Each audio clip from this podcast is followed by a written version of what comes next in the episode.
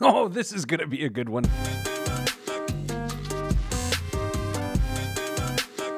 You're listening to Pete the Planner.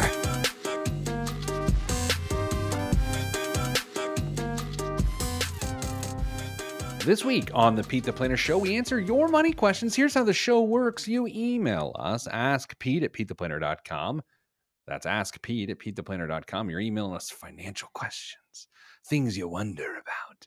And we, which means me and my friend Damian, who you'll meet here in a second, we answer those wonders and we change your life.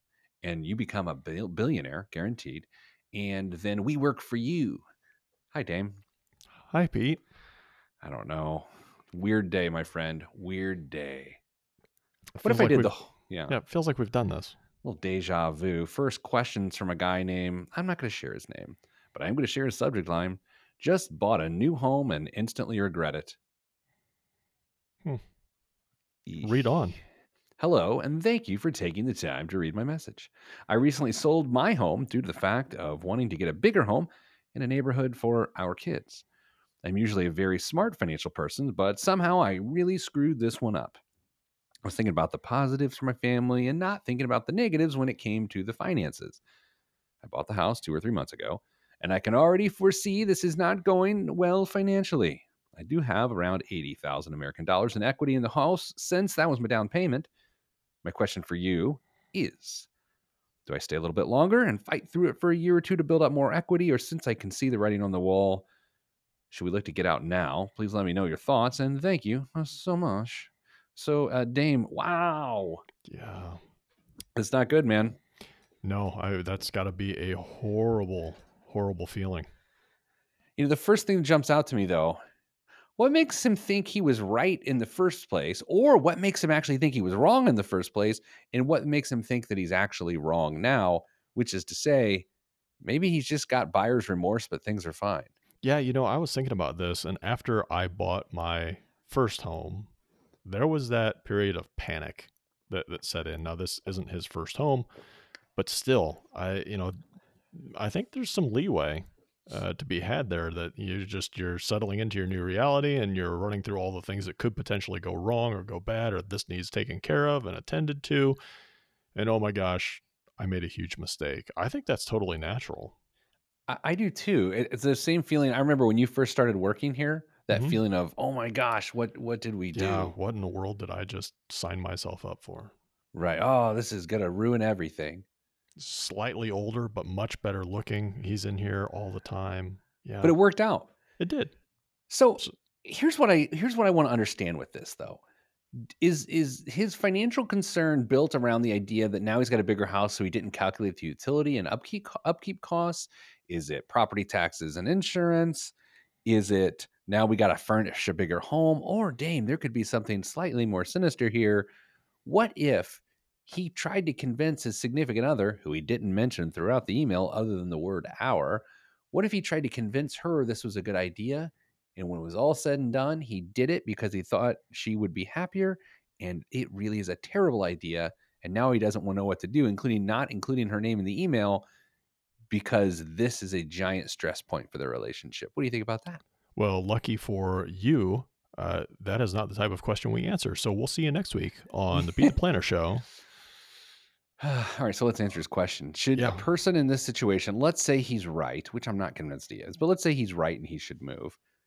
Should he do it now or should he do it later? What about this idea of wait a year or two to build equity? Dame, unless he got a five year mortgage, I don't know if that's going to make any sense. Yeah, I'm not buying that one. I I I would love to know what part of the country he's in too. Yeah. Ooh, I, I think I got an area code here. Let's take a look.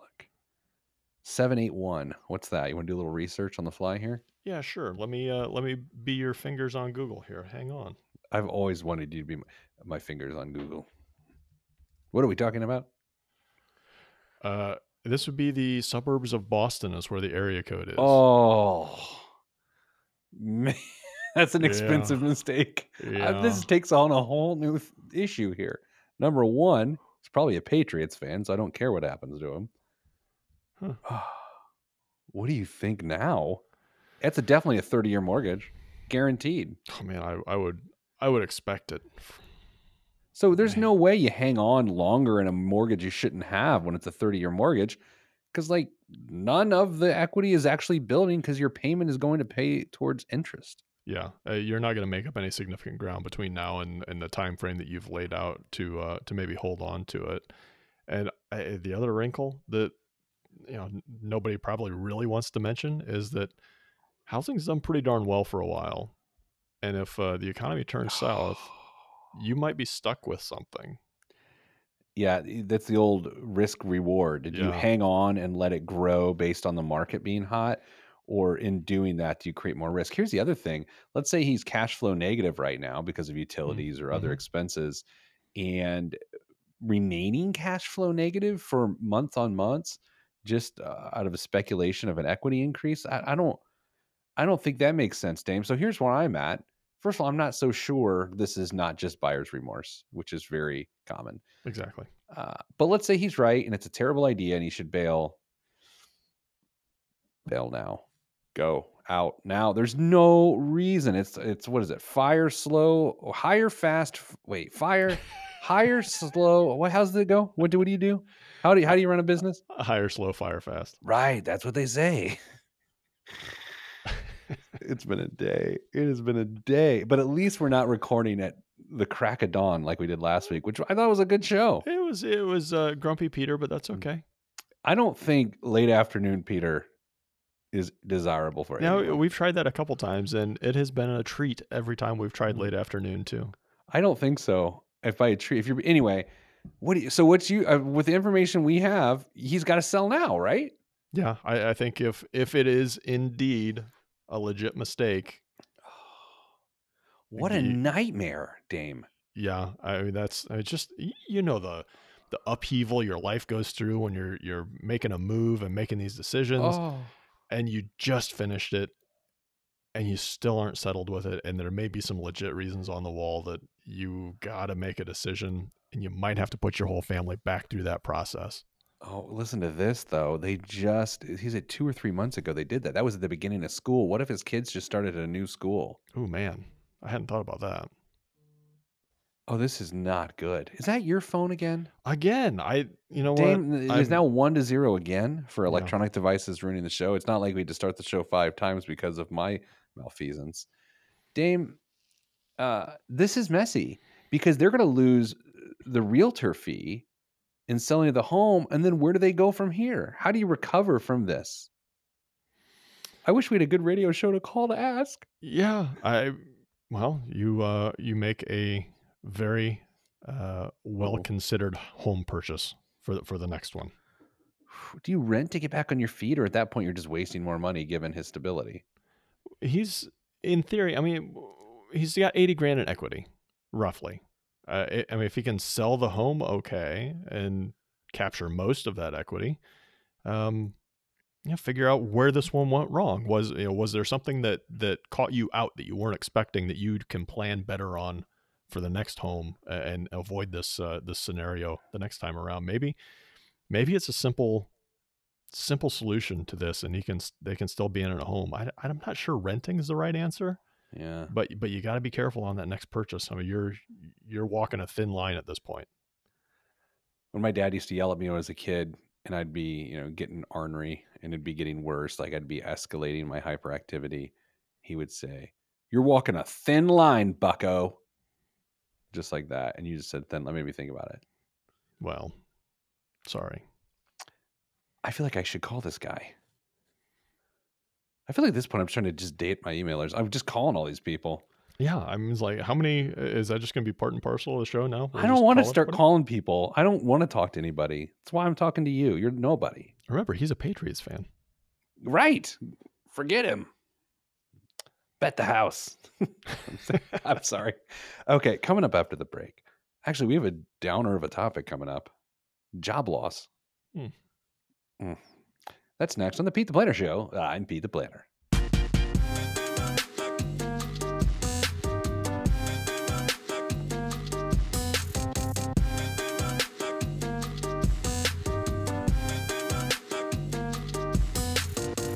Back on the Pete the Planner Show. Dame, next question comes from a reader. I don't know if we can use his name or not. So I'm just gonna make up a name. Are you good with that? Yeah, let's uh let's uh can I pick? I think so. Go right ahead. How about uh let's go with Mike.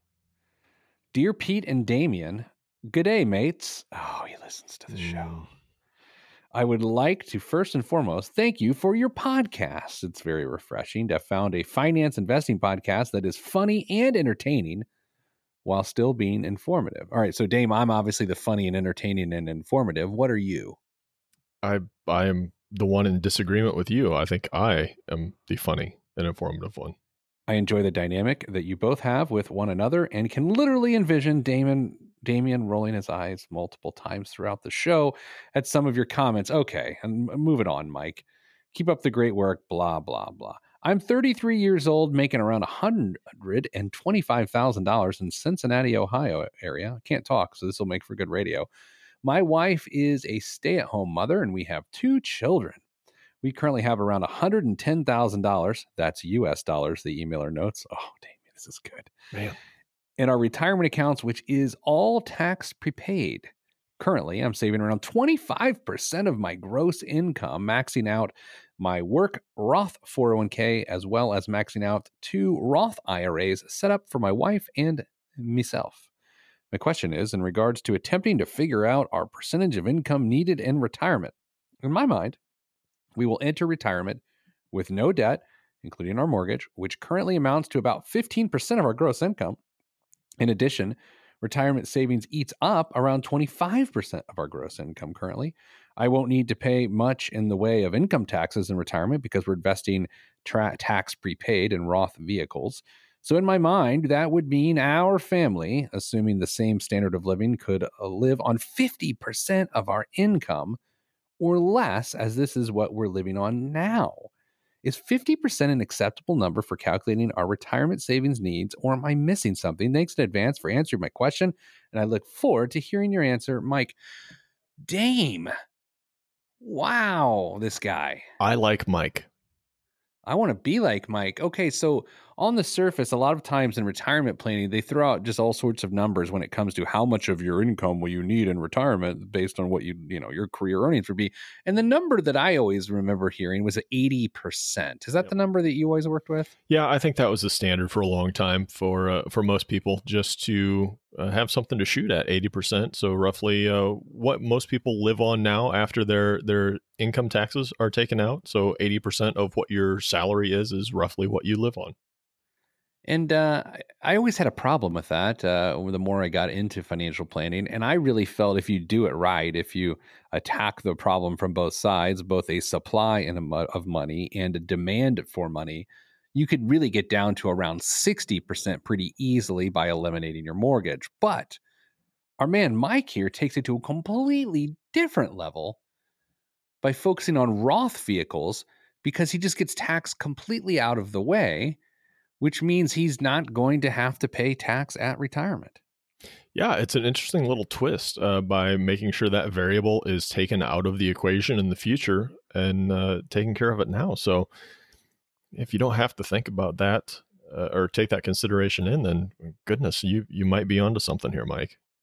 So we always talk about in our world how much, uh, from an asset standpoint, you know, how how- what are your assets, and then what's the distribution rate off of this. But on some level, and Dame, you sent me an article uh, last week about maybe there's some idea about how much of your current income you're actively saving, and thus uh, eliminating that money from your expenses now, and how that might be a better measure altogether of someone's financial fitness which is why I like our term power percentage. For regular listeners, they know that power percentage is how we display the efficiency of our income, no matter what our income is. Dame, could we actually be right here for a moment? I, it really, uh, I had to read the article twice that I sent you because it seemed like we were right on top of something and and ahead of somebody else as well. Let's make sure we point that out as uh, uh, in addition. So I think there's something to this that we uh, we focus on something uh, uh, a little bit more in control in the now than necessarily something that we uh, aren't sure we're going to have a, an idea of in the future. I say the phrase a lot and the cute little turn of phrase that follows it, uh, but I believe people who retire successfully will be able to do so because they don't need a lot of money, as opposed to people who think they're going to be able to retire because they have a lot of money. And I think with what we're talking about here, Dame, we're talking about in the moment. This guy's 33 years old. He's decided he wants to create a scenario in which his glide path of career income is smooth and there's no increase of income need heading towards retirement, hit retirement, and then dive off the cliff because you've consumed so much money via lifestyle creep. Yeah, I mean, if you really think about it, there is one variable that we can all control for the most part when we get to retirement. Okay, let me guess this. Okay, hold on. Say that again. Sounds like a riddle. Are we doing riddles? I, possibly. Okay, guys, set it up. I want to. I want to win.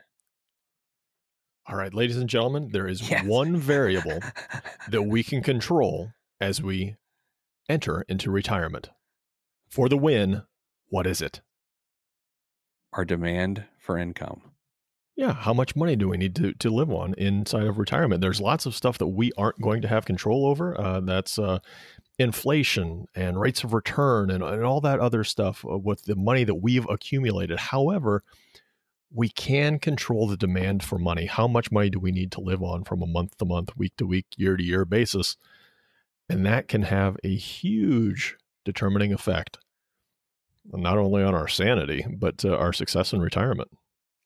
Isn't it interesting to think that we spend decades trying to accumulate money and we don't have much of an operative strategy built around our demand for money? It is interesting. Uh, oftentimes we focus on more income, more income, more income with a little bit of savings on the side, but maybe what we should be doing is focusing more on the uh, the spending side of the ledger uh, and saving side of the ledger than than just the accumulation as well. I like the idea, though, uh, that sometimes we look at how people uh, strategize for retirement and they say, well, it's really about what investments I have, and it's really about the fees I pay, and it's really about it's about all these things that you kind of can't control, although you can choose, obviously, uh, what advisor you want and the fees you'll pay that person. But Dame, it, it's uh, you know, success is in a person's personal reach. It's not all these factors that they can't control. They can control their demand for money. Sure. Uh, can I let you in on a little secret? Please do.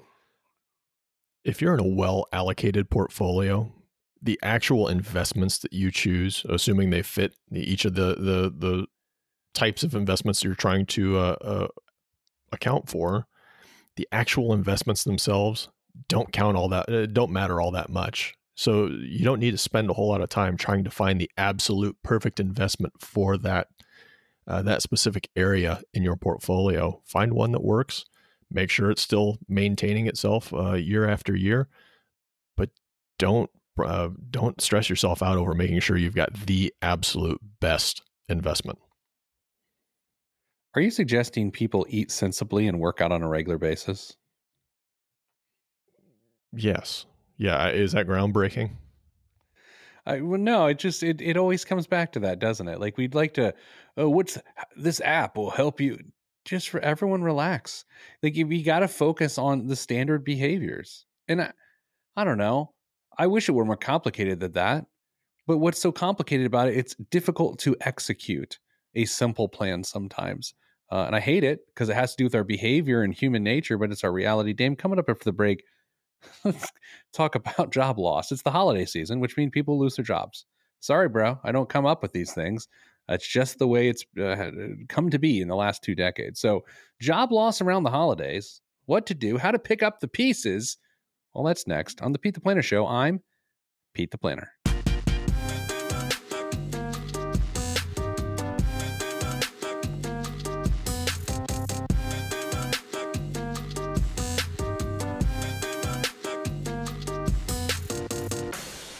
Back on the Pete the Planner Show, Dame talking uh, grooming during the break. Well, Sounds like you had quite the shave here recently. It's uh, something that I am uh, uh, very, very conscious about my my personal grooming, and uh, the experience I had was well, is enjoyable, but the results mm, not so much. when you talk on the phone all day long and answer emails from people all over the country about their financial lives, you want to look your best. Hey, look your best, feel your best, Pete. Dame, it's that time of year again when bad things can happen in the workplace. I don't want to be Dunny Downer here, but the reality is it is no longer the fruitcake, which can soil your year end plans. Dame, it's layoff season, brother. It is layoff season. And a couple weeks ago or a week ago, no one knows, in the Indianapolis Business Journal, I wrote about this. And lo and behold, did I not wake up this morning, open the business section, and the top four articles, and by open this business section, of course, I mean on a laptop, the top four articles were all about mass layoffs. Dame, there's two ways to get to profitability revenue and cutting expenses. And when people try to hit bonuses and hit particular markers and they don't hit the revenue number, then they have to trim the workforce. And that is what's happening. Dame, it is a horrible time of year to lose your job. Yeah, I, and unfortunately, you're exactly right. It seems like it's becoming more and more common. And uh, you know what? Unfortunately, I expect to field some of these phone calls and questions. Now, you might be thinking, am I setting you up by letting you know that there are a lot of layoffs and it's not unusual to be laid off? Yes, I mean that thought did cross my mind. This is a very uncomfortable topic for me to have uh, my my boss talk to me about. Uh, this could be a well, it would certainly be uh, replayed on on uh, various media forums about somebody getting laid off live on air, but uh, I'm hoping that's not what's happening. Dame, I ask you here today to do your performance review. No, listen. Uh, when you find out you you lose your job, it's always a bad thing. Uh, the, the, I'm not doing a bit. I'm, I'm back to being serious. Um, but it's also especially horrible when when you get to the holidays because a lot of emotions involved. You think of your family. You think about stability. You think about providing a nice experience, whatever holidays you happen to celebrate. And that's especially tough when you don't have income. And I know, Dame, what disappears when someone loses their job is their income. But what I want to focus our time on here today is about everything other than their income. Maybe we'll hit the income at the end, but reality is, Dame, when someone loses their job, they lose their benefits. And that is especially troubling in, in you know, light of healthcare expenses today in light of someone's possible insurability based on their health uh, whenever it comes to disability insurance and life insurance. Dame, maybe someone is leaving a company that had a great pension or a great retirement plan. So let's start with health insurance. Dame, what are some things you can do? You find you're getting laid off, you feel like you may have some leverage to negotiate something. Can it make sense to actually try to negotiate how long your health coverage lasts? Um, sure. I mean, it's the first thing you have to realize is that it is going to be most likely drastically more expensive for you. Uh, whether you take uh, a company provided option, which is, is a Cobra option, or if you have to go out on the open market. So prepare yourself. Now, you might be able to help yourself uh, with the expenses somewhat if you can negotiate uh, part of that in your package, but um, it will be more expensive. So just be prepared. Yeah, I think the Cobra insurance you often hear about uh, is pretty interesting. COBRA stands for the Consolidated Omnibus Budget Reconciliation Act. It's a health insurance program that allows an eligible employee and his or her dependents the continued benefits of health insurance coverage in case that the employee loses their job. That's a very valuable thing, and it's pretty decent coverage. Now, some people choose, like you just said, though, they can't afford it. So then they go into the, the marketplace because it is a considered to be a qualifying act.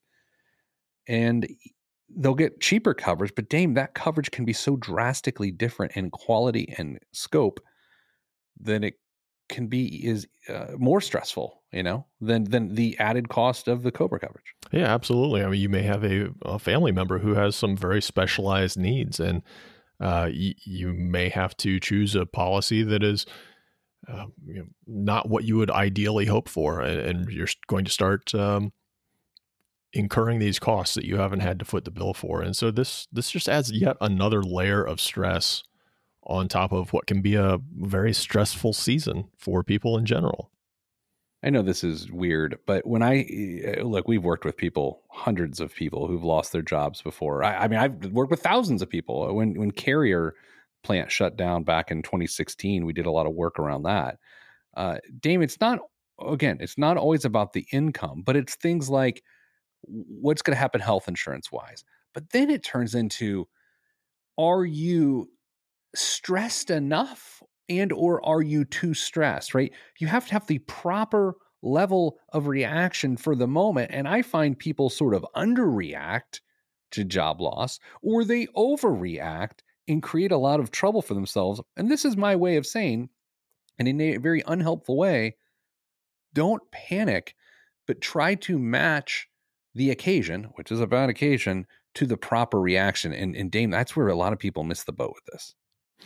Yeah, I, I agree, and I think the the time of year uh, compounds the issue for for most people uh, because you uh, you've got all these plans with your family, and there's going to be parties that you're going to, and you know people are going to ask you how you're doing and what's going on, and you're going to have to address the issue, and uh, so the time of year and the and the stress that goes along with that just adds to the complexity of the situation. But you're right. There there needs to be a proper motivation when you lose your job to to you know just start go finding something else. But don't let it be debilitating at the same time. Let me see if I can quiz you, just like you quizzed me in the last segment, see if we can come up with a, a good answer here. Dame, where is the number one source that people turn to when their income disappears and they don't know where to turn for money? Where do where do most uh, newly, freshly unemployed people turn when it comes to this scenario? Is there an answer that you know to this? Uh, this is anecdotal. Anecdotal. Um, anecdotally, I mean, I I would say unemployment, but I think you're probably going for friends and family. I was uh no, so this failed miserably. I was going I was going for sometimes people just liquidate their retirement account, you know, and they they they live off that retirement account as it stretches yeah. on. I I see it all the time. And by the way, we don't want anyone to do that. No. We want to be that the absolute last things that someone does, but I see it all the time. Yeah, I, you're exactly right. I I guess maybe we should have done some show notes maybe beforehand. That that'd be novel, but but you um, see that more than anything else, don't no, you? No, you're you're exactly right. People will uh, say, "Well, you know what? I, I don't have anything going on, so I'm just going to take a this one time distribution from my my 401k to to make sure I can get through until the the next job starts uh, starts kicking in there." I don't know why I thought about bringing this up right now, but I'm about to salt every open wound on the planet, especially for people who've just lost their job. You know, this gets especially bad, name is when someone has a 401k loan oh, and they yeah. lose their job. Absolutely. It is the worst possible scenario. Because what happens? So what happens? I say, what Go happens ahead. then, Pete? Well, what happens is, Dame, thanks for asking. Uh, you owe tax on what is then considered a withdrawal because you can't pay back the loan once you lose your job. So you owe tax on the outstanding loan. So if I've borrowed $50,000 from my 401k, please don't ever do that, and you lose your job, then I owe, t- and I've not paid any of it back. Let's say the week before times are tough and I borrow 50,000, I will owe at tax time tax on that $50,000 withdrawal. Yeah, I, technically you do have 60 days to repay it after you lose but your Where's job. the money coming from, Dame? I know the money? I, I, know, but I'm saying you're you, right. You're right. You're 60 right. days. So, you know, maybe maybe you hustle and you go find that other job and I, I don't know, maybe you find a way to make $10,000 appear out of thin air. But okay, so let's say you do have 60 days to repay the loan at the uh, your job termination, correct? Correct. Okay. And then at that point in time, you owe tax on it. That is and, reason number what? And penalty. And penalty. Yep. Yeah, I know. This is why we don't want people to take 401k loans, not because we're afraid you're going to lose your job. Although if you do, it's going to be the worst thing that's ever happened because you just compounded your problem. Yep. So here's why with, with 10 seconds left, let me just say this. If you lose your job and you need some help, just email us. We're going to help you. We're not going to charge you. Ask Pete at PeteThePlanner.com. That's my promise. Come up after the break, biggest waste of money of the week, and more. I'm Pete the Planner.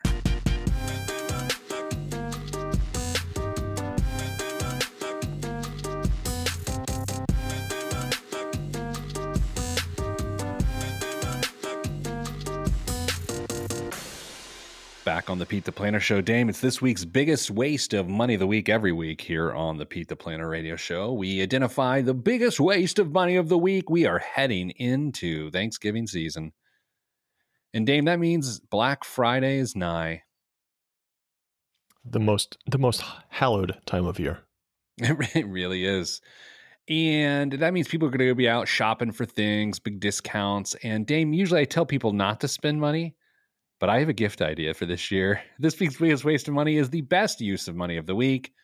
And it's something I tried when I was in Des Moines last week.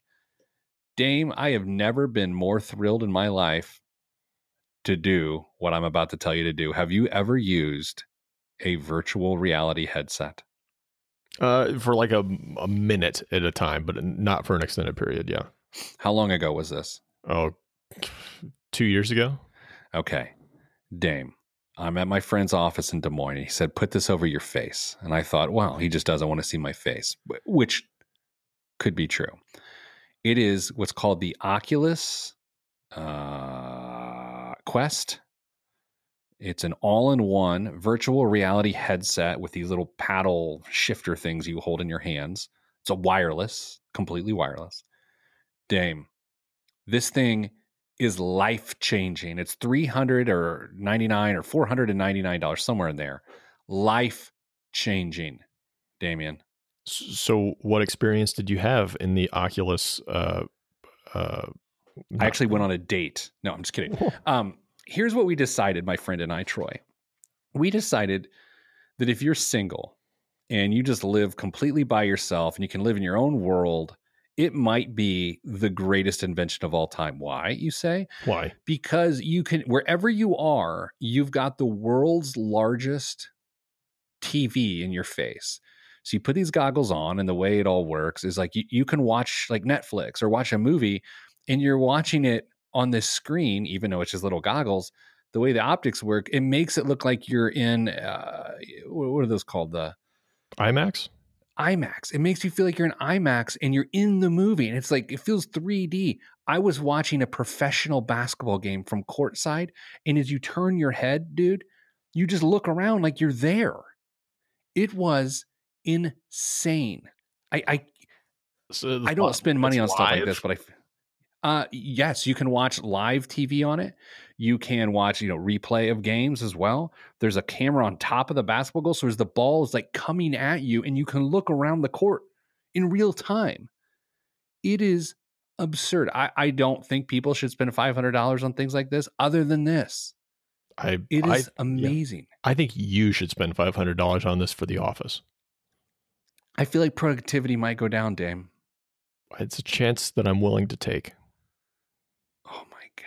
It's the greatest thing ever. If I was single and I didn't want to talk to anyone for the rest of my life, it sounds great, actually. No offense, anybody, especially my wife. I would get the Oculus Quest all in one virtual reality headset. This gets my highest endorsement for something I probably will never buy. I tried to explain this to my wife how great it was, and I think she started to get a complex about like my relationship with this thing. Do they uh, do they have video games for this uh, system yet? Oh, it's funny you ask. I'm not a video game guy because again, I like people. That's not going to go well. That no. comment's not going to work. No. Uh, anyway, uh, amazing video games on it. Amazing. I was fighting Darth Vader, a little sword fight action with lightsabers, of course. Okay. Um, all sorts of different games you can play on it. You can do boxing. You can box. You have get a, some other loser with a headset and you can box with them and just not get punched in the face. Right. You stand at a good distance. Dame, the Social Security retirement age could go up. Everyone knows that. But I was reading a story this week on CNBC. You know, they've got great news stories when it comes to money.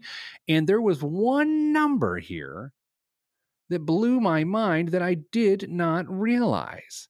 And that is, now I got to find it. Uh, listen to this if the full retirement age is raised and the earliest age to claim stays the same. Okay, so earliest age you can claim right now is what, Dame? 62. The uh, the uh, normal retirement age for most people uh, listening to the show, 1960 uh, and after, is age 67. Mm-hmm.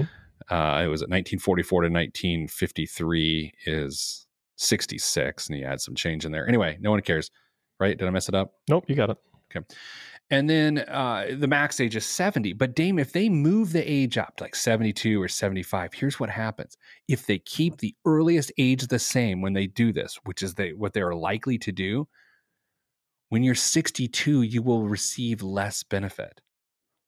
Right? Of course, once you think about it, that makes sense. But before you think about it, you're like, well, Why? It's because your Social Security pool of money has to be spread out over a longer period of time. So they're going to have to pay you less. So this is going to take people's financial planning and turn it on its head if that's the direction they go. Of course, their only alternative is to move 62 back to like 64 or something like that. But then that throws a lot of financial planning on its head when it relates to people planning a pension and how that Social Security can give that pension some relief a couple years into retirement.